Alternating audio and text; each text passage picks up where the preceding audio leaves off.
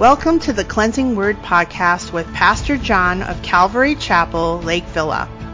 Join us as we go through the Bible as we encourage your walk with Jesus Christ.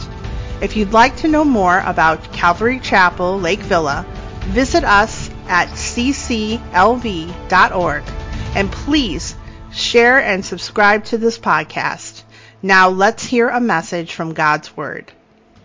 Tonight we're going to be looking at Joshua chapters twelve through fourteen. That's the plan. And we'll begin with the listing of the military victories of Moses and Joshua as recorded in Joshua t- chapter twelve. Chapter thirteen talks about the lands yet to be conquered on the west side of the Jordan River, and it reflects of on the inheritance of Israel also on the east side of the Jordan. So we get a rehearsal of the two and a half tribes that took their inheritance on the east side of the Jordan River, and that has happened a number of times already. And finally, in chapter fourteen, it really looks at the courage of Caleb, a man who wholly followed Yahweh and was able to say to Joshua, "Give me this mountain." And so, Father, we do pray that you would be with us as we look into your word tonight. May it minister to our souls. We pray in the name of Jesus. Amen. So Joshua chapter twelve, we have really a rehearsing of thirty-three kings that have been conquered by Israel. Uh, two of these kings underneath the rule. Uh, he wasn't a king, Moses, underneath the uh, guidance of Moses, as he was their leader, but not king. God is king. And then the other remaining thirty-one kings there with Joshua as they entered into the promised land. So I actually wrote two for the key verses, one speaking of the children of Israel took their inheritance on the east side of the Jordan River, and the other speaking of those who took their inheritance on the west side of the Jordan River. So verse one of chapter twelve says, "These are the kings of the land, whom the children of Israel defeated, and whose land they possessed on the other side of the Jordan toward the rising of the sun, from the river of Arnon to Mount Hermon, and all the eastern Jordan plain." And the beginning of verse seven says, "And these are the kings of the country which Joshua and the children of Israel conquered on this side of the Jordan, on the west, from Baal Gad to the valley of Lebanon, as far as Mount Helek and the ascent of Sire." So both of those kind of dividing the chapter, just listing out the exploits of Moses and Joshua and their conquest of thirty-three kings, which the Lord gave the land to the children of Israel to possess. So one through six tells us, "And these are the kings of the land of the children of Israel defeated, whose land they possessed on the other side of the Jordan toward the rising of the sun, from the river of Arnon to Mount Hermon and all the eastern plain, Jordan plain. Sihon, king of the Amorites, who dwelt in Heshbon and ruled half of Gilead from Arior," and that is on the bank of the river of Arnon, "to the middle of that river, even as far as the river of Jabbok, which is the border of the Ammonites, and the eastern Jordan plain," that is from the Sea of Chinneroth, or the Sea of Galilee that we know it better, "as far as the Sea of Arabah, and the Salt Sea, and the road to Beth Shemoth, and southward below the slopes of Pisgah." And so that really describing to us, in a sense, we get the Sea of Galilee and the Sea of Dead Sea. Um, you can picture Israel and the map of Israel in your mind even now. And quite a bit of territory on the east side of the Jordan River. And then he goes on to say in verse four, "King of Og, king of Bashan, in the territory, who was the remnant of the giants, who dwelt in Asheroth and that of Edrei, and reigned over Mount Hermon and Silka, over the over Bashan, as far as the border of Gershurites and that of Mal, Machathites, and half of Gilead as far as the border of Sihon, king of Heshbon. So Moses, the servant of the Lord, and the children of Israel had conquered, and Moses, the servant of the Lord, had given possession to the Reubenites, the Gadites, and the half-tribe of Manasseh. So there's going to be a lot of uh, names that I'll read tonight that I won't pronounce very well, but I'm going to do my best. As soon as I stood up here to put my Bible up here before the service, I, I stood up here and I thought, oh yeah, I wanted to read through this one more time.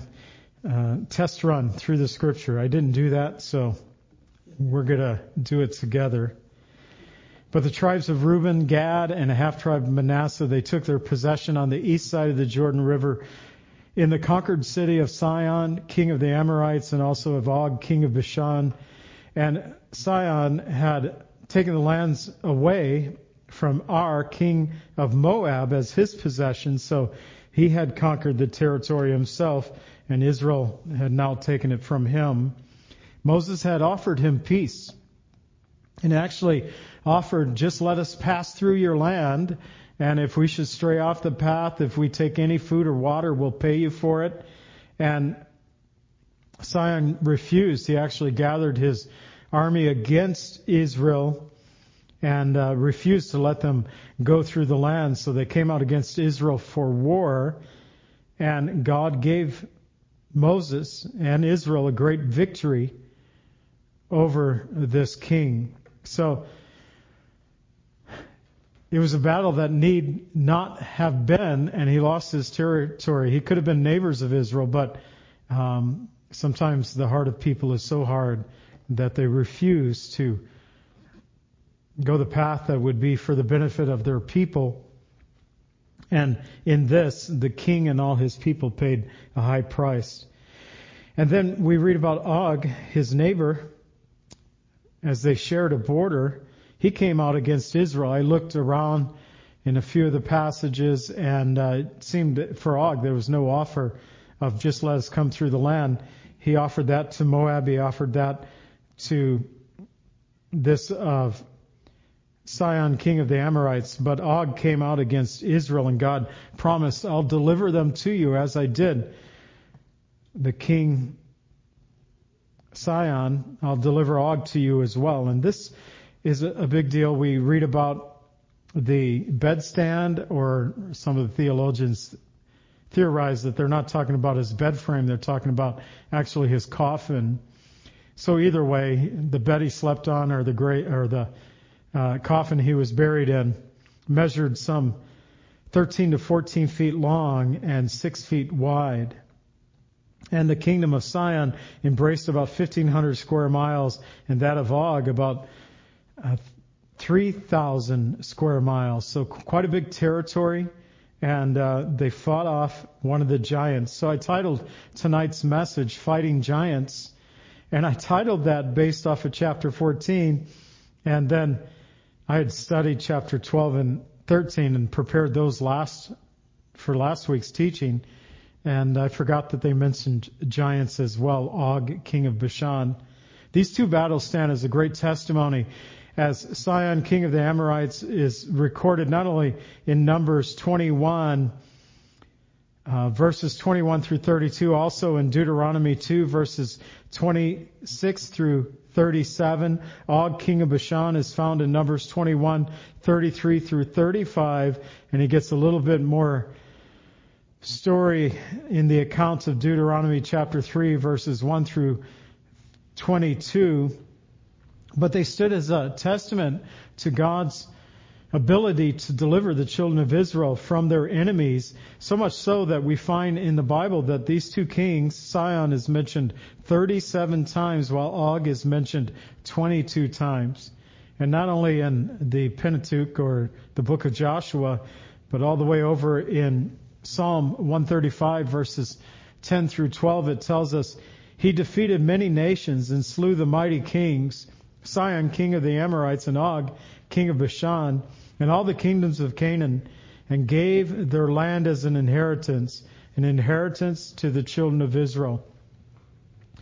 So in Psalm one thirty-five, they only mention two kings, But now, as we continue on, they're going to mention not the kings, only one, I believe, is mentioned by name, but the kingdoms, and uh, thirty-one of them that Joshua and the children of Israel conquered on the west side of the Jordan River. So again, we pick up reading. Here we go, all these lovely names. And these are the kings of the country which Joshua and the children of Israel conquered on this side of the Jordan, on the west, from Baal Gad to the valley of Lebanon, as far as Mount Halak, and to the ascent of Sire, which is which Joshua gave to the tribes of Israel as a possession according to their divisions in the mountain countries, in the lowlands, in the Jordan plain, in the slopes, in the wilderness, in the south, the Hittites, the Amorites, the Canaanites, the Perizzites, the Hivites, and the Jebusites. So that's kind of a common listing of the nations that they would conquer. Uh, sometimes they have one more in that. The common listing is that of the Hittites, the or the Hittites, the Amorites, the Canaanites, Perizzites, the Hivites, and the Jebusites. And then he lists out these thirty-one kings. He says the king of Jericho, one. The king of Ai, which is besides Bethel, one. The king of Jerusalem, one. The king of Hebron, one. The king of Jarmuth, one. The king of Lachish, one. The king of Eglon, one. The king of Gezer, one. And the king of Deber, one. The king of Geder, one. The king of Hormah, one. The king of Arad, one. The king of Libnah, one. The king of Adullam, one. The king of Makeda, one. The king of Bethel, one. I think I just said the power tool instead of the uh, country there, but we'll keep going on. The king of Tapua, one. The king of Heper, one. The king of Afek, one. The king of Lesharon, one. The king of Madon, one. The king of Hazor, one. The king of Shimron, Meron, one. The king of Akshaph, one. The king of Tanakh, one. The king of Megiddo, one. The king of Kadesh, one. The king of Jokin. Joneam in Carmel, one. The king of Dor in the heights of Dor, one. The king of the people of Gilgal, one. The king of Tirzah, Tirzah, Tirzah. I don't know why I'm saying Ty. Tirzah, one, and all kings, thirty-one. So thirty-one plus including uh, the other two that were already listed with Moses, that makes thirty-three kings that were conquered here in the Promised Land. So the conquest, pretty significant. Joshua was faithful to divide these lands to the remaining, the lands of the thirty-one kings to the remaining children of Israel, the nine and a half tribes that would occupy the land itself. And Israel was used by God to bring judgment upon a very wicked people. That's one of the questions a lot of people have. Why all the wars? Why did, I mean, these are dubbed holy wars. And we've had people call wars holy wars that are really not. Um, but why did God do this? Why uh, such killing in the Old Testament? And sadly, we find that these were a very wicked people that God brought judgment upon. The sad thing is a lot of the things that they were doing then, our nation is also doing. And here's an explanation of it that we find from Leviticus eighteen, twenty through twenty-five, where at the bottom of this explanation, God will say to the children of Israel, so this is a do not to the children of Israel, but he will say to them, when we get to the end, I'll repeat it again, for by all these the nations are defiled, which I am casting out before you. So we're going to read a little short list, and God is saying, this is why they're being cast out. This is why I'm judging them. I don't want you guys to fall into the same, same sins. And so Leviticus eighteen, twenty through twenty-five says, moreover, you shall not lie carnally with your neighbor's wife to defile yourself with her, adultery. You shall not let any of your descendants pass through the fire of Molech, abortion. Nor should you profane the name of your God. I am the Lord. You shall not lie with a male as with a woman, homosexuality. It is an abomination. You shall not mate with any animal to defile yourself with it, nor shall any woman stand before an animal to mate with it, bestiality. It is perversion, God said. Do not defile yourselves with any of these things, for by all these the nations are defiled, which I am casting out before you. For the land is defiled, therefore I visit the punishment of its iniquity upon it, and the land vomits out its inhabitants. And so, here in Joshua chapter twelve, we merely have the listing of the thirty-three kings, but back in Leviticus eighteen, we find what was going on in their land, and this is just a little glimpse of what was going on, the uh, perversion that was there in their land. There's other things, no doubt, that they were committing these abominations, perversions against the Lord, just as our own nation. And it's my prayer that we would be a people who would strive to live holy and acceptable lives before the Lord. We're going to meet two of these men in chapter fourteen, where it literally says of them that they wholly lived and did the will of God. So using that word holy, um, that's how I desire to live before the Lord. Romans twelve, one and two says, I beseech you, therefore, brethren, by the mercies of God, that you do not present your bodies, that you do, forget the not there, that you present your bodies a living sacrifice, holy, acceptable to God, which is your reasonable service. And do not be conformed to this world, but be transformed by the renewing of your mind, that you may prove what is that good and acceptable and perfect will of God. So God um, gave the lands over to Israel, and here they have a listing of these kings that Israel had conquered, either through Moses or through Joshua. We get to Joshua, and I love verse one, and I put it down as a key verse, Joshua chapter thirteen. And it's the chapters about the land yet to be conquered. But I love chapter uh, verse one in this chapter, because God tells Joshua, you're old.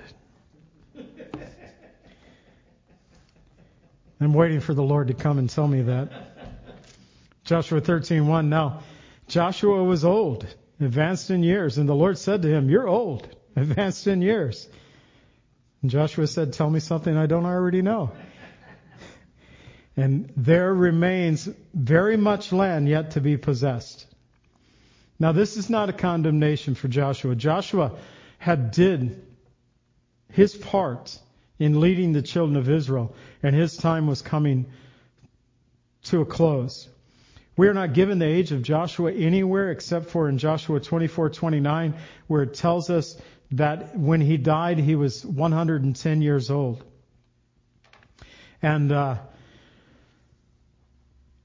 we can only assume, and it's merely an assumption, we'll see it in chapter fourteen again too, because Caleb tells us his age when he went in as a spy into the promised land and how old he was when he came to Joshua and said, give me this mountain. So Caleb tells us, I was forty years old when we spied out the land, and now I'm eighty-five years old. So we have this forty-five year span that Caleb reveals to us, and we sometimes assume that Joshua is of the same age as Caleb. It could be true.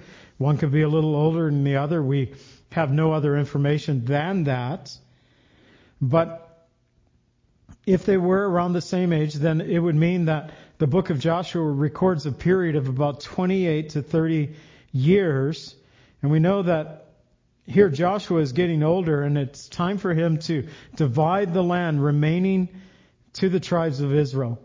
Even though Yahweh told Joshua that there was very much land yet to possess, it did not mean that Joshua had failed in his duties. He would, he had done. We just saw. I mean, how many people have conquered thirty-one kings?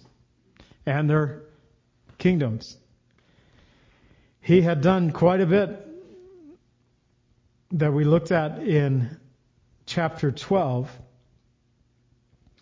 But God never intended for Israel to totally possess the land all at once.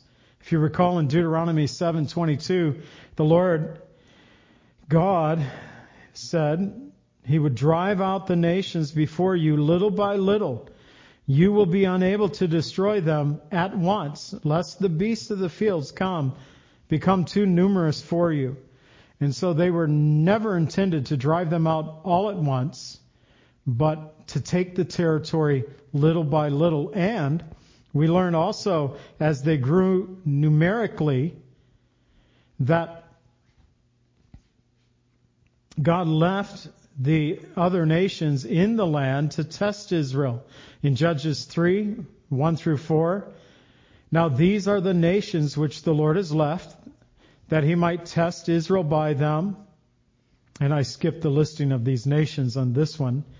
That is, all that had not known any of the wars in Canaan. This was only so that the generations of the children of Israel might be taught to know war, at least those who had not formerly known it. And they were left that he might test Israel by them, to know whether they would obey the commandments of the Lord, which he had commanded their fathers by the hand of Moses. So God wanted Israel to know war. He wanted them to obey his commandments. So he tested them by the nations that remained.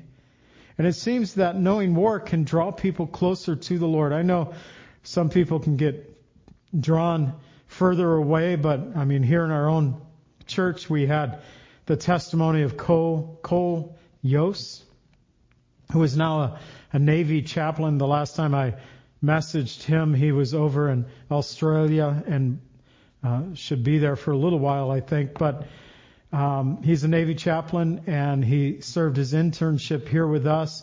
And he said when he was a Marine, that he was on the banks of the Euphrates River and just one night cried out to the Lord and said, God, if you're real, I need to know you. And it was kind of a simple prayer like that. He didn't even know how to pray the name of Jesus. All he did was cry out to God, and he said, I woke up the next morning and everything was different.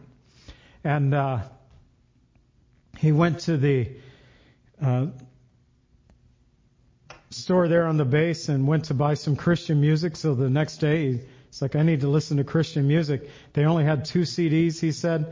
Jeremy Camp, who came out of the Calvary Chapel movement, and uh, Michael W. Smith. So he bought them both. And he got to know those songs fairly well on those two C Ds. But um, God did a work of restoring Cole and Pamela's marriage and uh, bring them back. He trained up to be a heating and air conditioning guy before the Lord called him into ministry, and he went through the whole thing from Bible college to seminary that he could become a Navy chaplain. And God challenges us. War can challenge. Uh, battles can challenge us, challenge us. And it can be difficult times. It doesn't have to be a physical war, but hard times tend to cause people to strip away the things that are really not necessary in our life. Well, times of peace and easy times cause us usually to take on a lot of baggage that we don't need. And so this was healthy for Israel. So God never intended for them to take the land all at once. Joshua hadn't failed, but yet he was still called to divide the land for the children of Israel. So we pick up again in verses two through seven. This is the land that yet remains in all the territory of the Philistines and all of that of the Gershurites and that of Sihon on the east, which is east of Egypt, as far as the border of Ekron northward, which is counted as Canaanite. And the five lords of the Philistines, we'll get to know the five lords of the Philistines rather well in the book of Judges. The Gazites, the Ashdodites, the Ashkelonites, maybe I'll learn how to read them better by then, uh, the Gadites and Ekronites, and also the Avites from the south, and all the land of the Canaanites of Meorah and belongs to that of Sidonians as far as Aphek and the border of the Amorites and the land of Gileadites and that of Lebanon toward the sun from Belgad to Mount Hermon as far as the entrance of Hamath. And so he's taken us. Mount Hermon is, um, you can get to the base of Mount Hermon in Israel, but the mountain itself, I believe, is um, Syria, Lebanon area. So we're far north in modern Israel today. He's already mentioned Egypt. Uh, so we're talking about the vast land of Israel as we know it today. Verse six, all the inhabitants of the mountains from Lebanon, as far as the brook Misrioth, and all the Sidonians, I will drive them out from before the children of Israel, only divide it by lot to Israel as an inheritance, as I've commanded you. Now therefore, divide the land as an inheritance to the nine tribes and the half tribe of Manasseh. So just a lot of the territory that, if you look at a Bible map today of Israel, this is pretty much the territory that was being described, maybe a little bit further up into the area of um, Syria and Lebanon today, but always bordered with Egypt. The border of Egypt has always been consistent. And then um, they're talking about the west side of the Jordan River. So all you have to do is follow the Sea of Galilee, the Jordan River Um, empties into the Sea of Galilee, comes out of the Sea of Galilee, goes down to the Dead Sea, so everything west of there. Um, so that's kind of all of the West Bank from Israel's perspective, from the Bible's perspective. Uh, it's called the West Bank a little different today. But the Lord gave this accounting to Joshua of all the territory yet to be conquered by Israel. And all the territory, although there were a great many nations still occupying cities, God promised them, I will drive them out from before you, from before the children of Israel. Only divide it by lot to Israel as an inheritance. And so the dividing of the nine and a half tribes that remain, uh, Joshua prepared, prepared actually their future generations of the role that God had planned for them. And we likewise are, I believe, responsible to help future generations of worshipers to occupy the territory for Christ, that should the Lord delay his coming,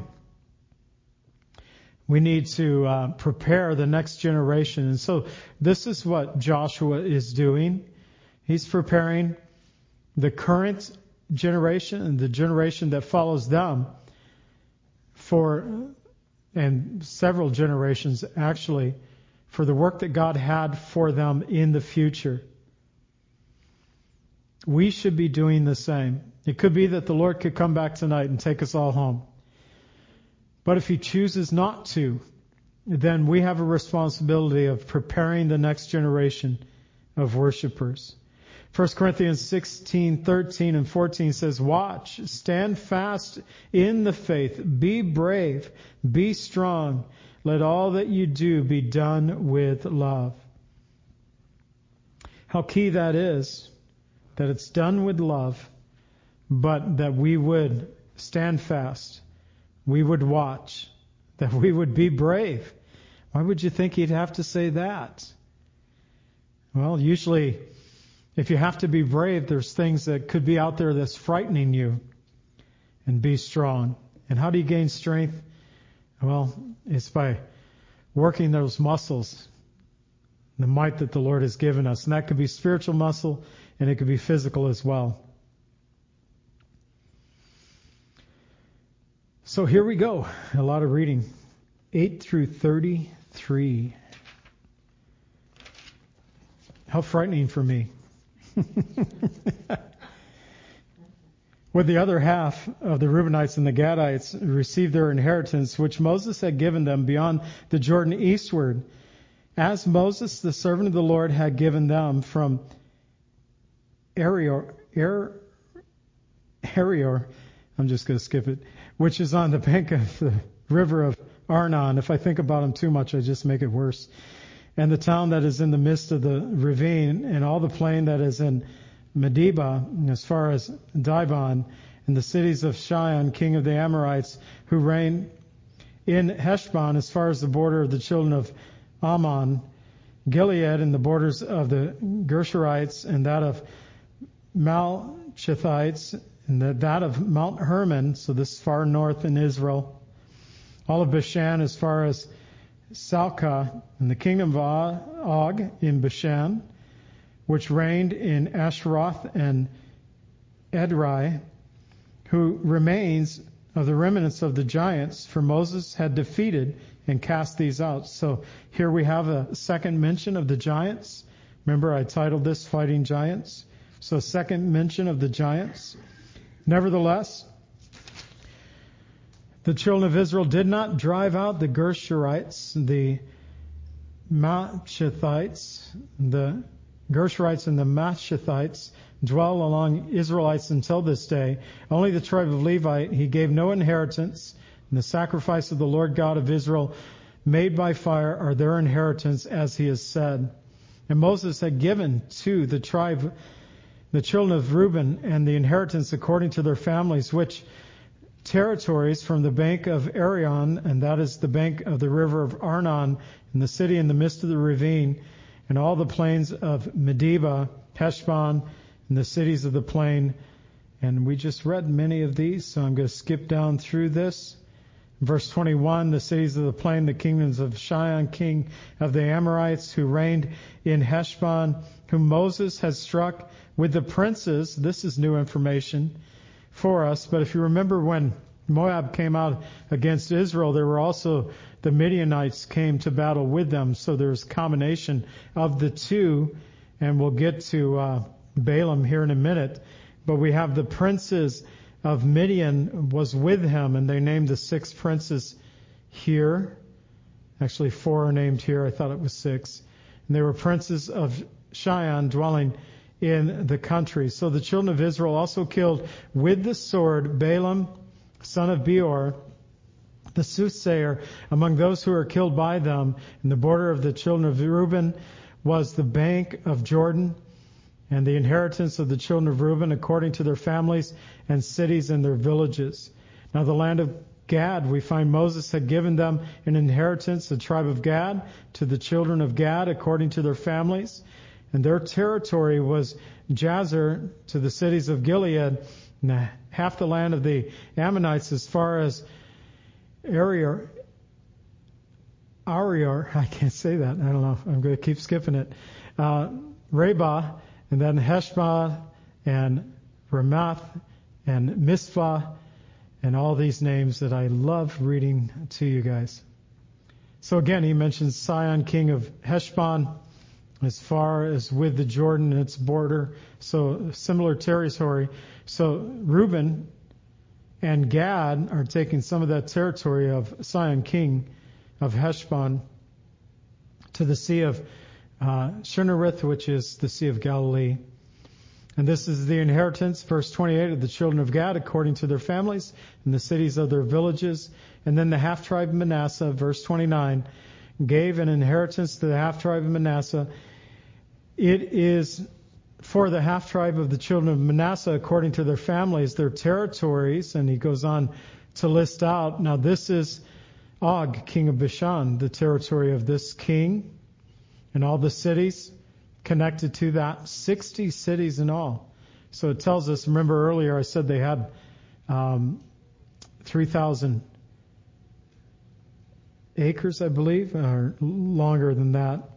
Let me get back to those notes. The territory that they were talking about um, for these two great kings were very great. fifteen hundred square miles for the king of Sihon of the Amorites, and three thousand square miles for that of Og, and the half-tribe Manasseh taking that territory as their inheritance.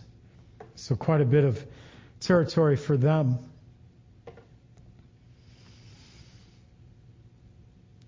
All right, verse thirty-two, these are the areas which Moses had distributed in the inheritance of the plain of Moab, the other side of the Jordan, by Jericho eastward.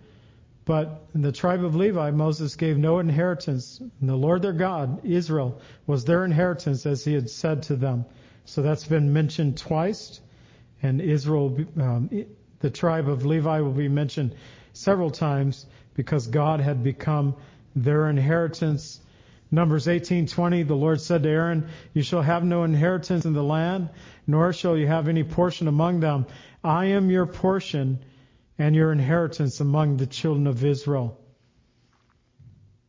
And that's a really good attitude to have. God is my portion. Lamentations three twenty-four, the Lord is my portion, says my soul, therefore I hope in him. So here we have listed out in the remainder of this chapter the territories of Reuben, Gad, and the half-tribe Manasseh. And uh, those are the ones who received their inheritance from Moses on the east side of the Jordan River. Next week, we'll begin talking about the inheritance of the remaining nine and a half tribes. But before any of that happens, Caleb shows up and he says, give me this mountain. One of the things we think about before we move on to chapter fourteen with the Reubenites, the Gadites, and the half-tribe Manasseh, they had intended to stay close to the Lord, but they were some of the furthest territories away from the tabernacle and temple of the Lord. When they, and we'll learn here in the book of Joshua, when they go home, they'll build an altar, a replica of the altar at the tabernacle, and they'll almost go to war over this altar building. And these two and a half tribes never meant to worship on the altar, but merely to have the altar there by the river to remind them that they're connected to Israel on the Uh, west side of the Jordan River, and also to remind the Israelis on the west side that the two and a half tribes on the east side, they're connected to us as well. It was built to be a reminder, but the distance between them and the tabernacle of God, though they intended to stay near, eventually they drifted away, and they would be some of the first to go into captivity. And it seems that this mindset often happens with people as they slowly begin to drift away and eventually fall away. And sometimes it may start with just by missing church a day or two here, and before you know it, um, you know, they're showing up every other week, and then it's only once a month, and then ultimately, like a lot of people in our nation, it's maybe twice a year, if that. And there is a third time people like to go, Christmas, Easter, and Mother's Day. I don't know why Father's Day don't doesn't get rated in there. It's not a good thing. But um, those three could get unchurched people to church. But we're to stay near. Hebrews ten twenty-two says, let us draw near with a true heart, full of assurance of faith, having our hearts sprinkled from an evil conscience, our bodies washed with pure water. And uh, Ephesians five twenty-six, my radio ministry uh, titled after it, The Cleansing Word, which my Bible cover says as well, um, that we are washed by the water of God's Word. And I think by staying near and uh, hearing the Word of God being proclaimed, by reading the Word of God, by being with brothers and sisters in Christ, we build up one another. It helps us to stay near. So we find those that were given their possession, all mentioned here, the Reubenites, the Gadites, and the half-tribe Manasseh, and then the Levites are mentioned, but they received no possession because Christ is their possession. So before we get into the dividing of the nine and a half tribes of the land, and they begin to talk to it about it in verses one through five of chapter fourteen, but then Caleb shows up and he says, give me this mountain. And so we'll have that as a key verse, verse twelve. Now therefore, give me this mountain of which the Lord spoke in that day, for you heard it in that day how the Anakim were there, and that the cities were great and fortified. It may be that the Lord will be with me, and I shall be able to drive them out as the Lord said. So over the next several chapters, we'll learn about the dividing up of the land, which Eleazar the priest, Joshua, and the heads of the tribes of Israel will do by the casting of lots to determine the portions of land that each of the tribes will get. But before any of this takes place, Caleb shows up and he requests his inheritance that God had promised to him forty-five years earlier. That's a long time to wait. But he was ready to take the land. So before we get to that, verses one through five, these are the areas which the children of Israel inherited in the land of Canaan, which Eleazar the priest, Joshua the son of Nun, the heads of the fathers of the tribes of the children of Israel, distributed as an inheritance to them. Their inheritance was by lot, as the Lord commanded by the hand of Moses, for the nine and a half tribes. For Moses had given the inheritance of the two and a half tribes on the other side of the Jordan, but to the Levites he gave no inheritance among them. For the children of Joseph were two tribes, Manasseh and Ephraim, and they gave no part to the Levites in the land except the cities to dwell in and their common lands for the livestock and property, as the Lord had commanded Moses. So the children of Israel did. They divided the land.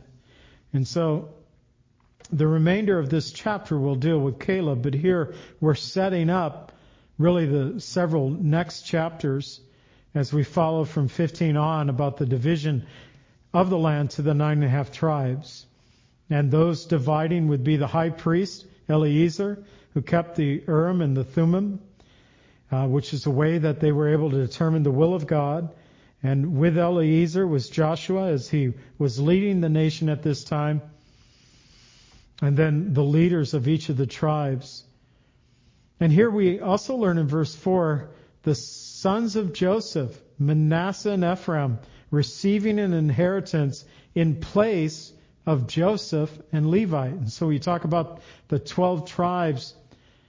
Well, two things. You talk about the twelve sons of Jacob, or twelve sons of Israel. Manasseh and Ephraim will not be listed because they were grandsons. So Joseph and Levi would be listed as they were actually the twelve sons, or two of the twelve sons. But when you talk about the twelve tribes of Israel, Joseph and Levi are rarely mentioned. Every once in a while, once I think in Isaiah, once you'll have it listed over in uh, Revelation again. They're not listed, but Manasseh and Ephraim are listed. And so we find in two places, in Genesis forty-eight five, this is Jacob taking Ephraim and Manasseh as his own. When he's blessing them in Genesis forty-eight five, he says, "Now to your two sons, Ephraim and Manasseh, who were born to you in the land of Egypt, before you I came to you in Egypt, are mine. As Reuben and Simeon, they shall be mine." So Jacob claimed them as his own. They are mine. Now this was prophecy, but I don't believe Jacob actually knew why. He had no idea that um, Levi and Joseph, Levi would be um, become God's inheritance, or the inheritance of Levi would be God. I should say it that way. That's how it's worded. The inheritance of Levi would be God, not land. And he didn't know that Joseph wouldn't be numbered among them. Perhaps he did, but the Bible doesn't tell us about that. But he spoke forth what would become a truth to the nation of Israel. And then in Numbers thirty-five, six through eight, it says, "Among the cities which you give the Levites, you shall appoint six cities of refuge, where the manslayer shall flee. Also add forty-two cities." So the Levites would have forty-eight cities spread out throughout all the land of Israel. "And the cities which you will give shall be a possession for the children of Israel. From the children of Israel, from the larger tribe, you shall give many; from the smaller, you give few. Each shall give some of his cities to the Levites in proportion to the inheritance that each receives." So God spread out the tribe of Levi throughout all the promised land. The priests came from the tribe of Levi, and all the others who came from the tribe of Levi, if they were not of the priestly line, they served at the temple or tabernacle. And so you had people who worked at the temple, worked at the tabernacle, priests or servants, but they were spread out throughout the land to remind the children of Israel to whom they belonged. But I like it here. Over the last few weeks, I had pointed out that Joshua's faithfulness to the Lord to do all that Moses had commanded him. We read that in Joshua four ten, in Joshua eleven fifteen. Now in fourteen five, it tells us that as Yahweh commanded through Moses, so Israel did. So here it talks about the faithfulness of the whole nation. And that just reminded me of the impact that one person can have on others around them. It could be either their family, their friends, their neighbors, strangers, or even a whole nation. All we need to do is remain faithful, and God can use our faithfulness to point others to Jesus. So it was, six through nine, the children of Judah came to Joshua at Gilgal, and Caleb, the son of Jephunneh, the Kenzazite, said to him, "You know the word which the Lord said to Moses, the man of God, concerning you and me in Kadesh Barnea. I was forty years old when Moses, the servant of the Lord, sent me from Kadesh Barnea to spy out the land. And I brought back word to him as it was in my heart. Nevertheless, my brethren who went up with me made the heart of the people melt. But I wholly followed the Lord my God. So Moses swore that day, saying, surely the land where your foot is trodden shall be your inheritance and your children's forever, because you have wholly followed the Lord my God." So Caleb's testimony, it's amazing. He was forty years old when he and Joshua, the other ten spies, went into the promised land for forty days, came back. Joshua and Caleb brought good reports. The other ten, well, they're They caused the people's heart to melt with their bad reports of the land. They said, as it's recorded in Numbers thirteen, thirty-two through thirty-three, they said, "A land that devours its inhabitants, and all the people whom we saw in it are men of great stature. Stature, we saw giants, the descendants of Anak, from the giants. We were like grasshoppers in our own sight, so we were in their sight." So they brought such a report back. Men of great stature, giants who were like grasshoppers. There's no way we can take it. And in the same portion, I didn't put it in my notes, but they talked about the great walled and fortified cities that they had. And yet Caleb reminded Joshua of how he brought back word to Moses, that which was in his heart. In Numbers thirteen thirty, he said, "Let us go up at once, take possession, for we are well able to overcome it." He had the confidence needed. And truly, Caleb was a man who wholly followed the Lord his God. He said so himself. "Hey, I wholly follow the Lord my God." But did you also notice that it was said of him as well? So he said in verse eight, "I wholly followed the Lord my God." And then Moses swore on that day, saying, so now Moses said, "Surely the land where your foot is trodden shall be your inheritance and to your children forever, because you have wholly followed the Lord my God." It's good to have a testimony. I'm a Christ follower. It's even better when people can verify it. It's like, yeah, he, he's for real. He's a Christ follower. He loves God. And Moses verified that. But it even gets further. In Deuteronomy one, thirty-four through thirty-eight, we read, "The Lord heard the sound of your words, and he was angry. He took an oath, saying, surely not one of these men of this evil generation shall see the good land of which I swore to give them, except Caleb. He shall see it, and to him and his children I am given the land which he walked, because he wholly followed the Lord." So now we had Caleb's testimony, Moses' testimony about Caleb, and now God testifying about Caleb. That's even better. Of God saying, yeah, he's one of mine. He's a good guy. The Lord was also angry with me for your sake, saying, even you shall not go in the land. This is Moses talking. Joshua, the son of Nun, stands before you. He shall go in there. Encourage him, for he has caused Israel to inherit it. And so the Bible testifies that both Joshua and Caleb were men who wholly followed Yahweh. And we just read that of Caleb in Numbers fourteen twenty-four. Caleb, because he had a different spirit in him, he has wholly followed me. Again, God testifying of this. And then in Numbers thirty-two, eleven through twelve, we find that of Caleb in verse twelve and that of Joshua, for they have wholly followed the Lord. And so now God testifying of them, and that is quite a testimony to have. So we continue in verses ten and eleven of chapter fourteen. Now behold, the Lord has kept me alive. And he said, these forty-five years, ever since the Lord spoke this word to Moses while the children of Israel wandered in the wilderness, and now here I am this day, eighty-five years old. As yet I am as strong this day as on the day that Moses sent me.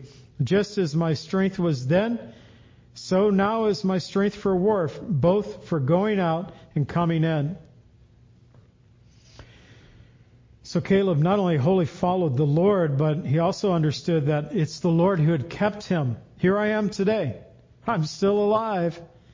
So now there's the opportunity f- for me to take my inheritance. And then he said, I'm still strong. Now he had been tested in battle, no doubt. They've been warring for several years now. For at least five to ten years, Israel has been engaged in battle. And Caleb has testified, my strength for war has remained, for going out and coming in. That phrase, you read it with the kings as well. It's talking about going out for battle and returning. And there's a lot of people can go out for battle. Not everybody comes back. And so he says, I have strength for war, for going out and coming in. And he's ready at the age of eighty-five to claim his inheritance. Psalm one oh three, two through five. Bless the Lord, O my soul. Forget not all his benefits, who forgives all your iniquities and heals all your diseases, who redeems your life from destruction, crowns you with loving kindness in tender mercies, who satisfies your mouth with good things, that your youth is renewed by, like the eagles, that you are renewed. And Caleb's in that place. He said, I am still strong. Now give me this mountain, verses twelve through fifteen. Therefore, give me this mountain of which the Lord spoke in that day. For you heard in that day how the Anakim were there. That's a Hebrew word for giant. Anakim was there, and the cities were great and fortified. It may be that the Lord will be with me, and I shall be able to drive them out as the Lord said. I love that. It may be. It's like, I'm going to take the step of faith. I hope I'll be able to drive them out as the Lord said. But without taking the step of faith, he would never know. So he says, it may be that the Lord will be with me. He'll only discover that truth once he goes forth to battle. Verses thirteen through fourteen or fifteen. Joshua blessed him and gave Hebron to Caleb, the son of Jephunneh, as an inheritance, Hebron, and therefore became the inheritance of Caleb, the son of Jephunneh, the Kenizzite, to this day, because he wholly followed the Lord God of Israel. And the name of Hebron formerly was Kirjath Arba. Arba was the greatest man among Anakim, so among the giants. Then the land rested from war. So they finally came to this place of rest. But Caleb's bold request, give me this mountain, the mountain that God had promised him. He said, I'm ready to go forth and take it. Just give it to me. But he also knew that on that mountain was a race of giants. On that mountain was fortified cities. And yet, and just think about that. If you knew anything about warfare, The advantage of warfare is to be up on a mountain, not coming up to attack. So they had not only height, strong cities, but they had the advantage of height as far as being on a mountain as well, and the advantage of height as far as being giants. And yet, he said, give me this mountain. It may be that the Lord will be with me. And it's evident that Caleb's faith in God had a faith that could move mountains, and I pray that we would have such faith that we might go forth and be able to take those mountains that God has given us and set before us. There could be giants. There could be great and fortified cities. There could be battles that are unexpected. May it be that we would have the faith that can move mountains, as Jesus said in Mark eleven, twenty-two and twenty-three. I'll close with these two verses. Have faith in God, for surely I say to you, whoever says to this mountain, be removed and be cast into the sea, and does not doubt in his heart, but believes those things which he had done, he shall have whatever he says. And so, Father, we thank you for this day. And I pray, Lord, that you would give us the courage of Caleb and that of Joshua, men, Lord, who are willing to go forth and to do all that was commanded of them. For them, the commandments came through Moses, but their faith and trust, Lord, was in you. For us, Lord, our, our marching orders in many ways comes through the Bible and through your word, maybe through specific verses of Scripture. Maybe the word will come through another brother or sister, but Lord, I pray when we hear your voice, and we know your will, that we would have the faith, even if we have to wait years, to be willing to say, give me this mountain. Help us, Lord, to be giant fighters. And though there are not physical giants on this earth any longer, there are large issues out there in this world, very frightening and troubling issues. So help us, Lord, to be brave, to be strong, and to keep our trust in you. We pray these things in the name of Jesus. Amen.